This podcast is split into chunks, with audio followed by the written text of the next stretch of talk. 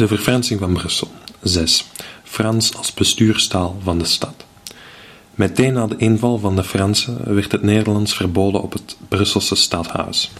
De verfransingsmaatregelen van de Franse overheden, gezien als onontbeerlijk unificatiemechanisme ter versterking van de staat, waren vooral gericht op de burgerij die in navolging van de Franse revolutie de macht van de adel moest overnemen. Op de lage sociale klasse, waarvan nog ongeveer zestig procent analfabeet was, was het effect hiervan evenwel zeer beperkt. Het straatbeeld werd bij wet verfranst.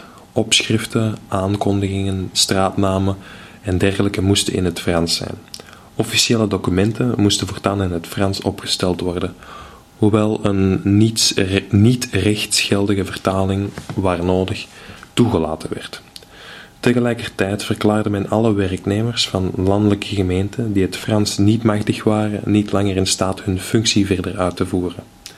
Ook het gerecht onderging deze maatregelen. Pleidooien, vonnissen en andere geschriften moesten in het Frans opgesteld worden, tenzij dit uit praktische overwegingen niet mogelijk was.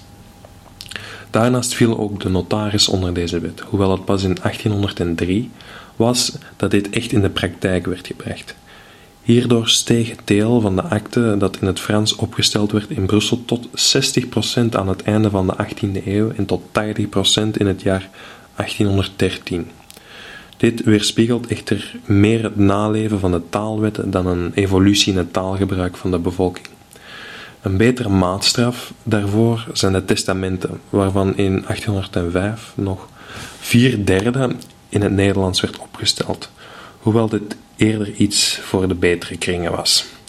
Het deel dat in het Frans opgesteld was, was hoofdzakelijk afkomstig van adellijke families uit het Franse of Spaanse taalgebied.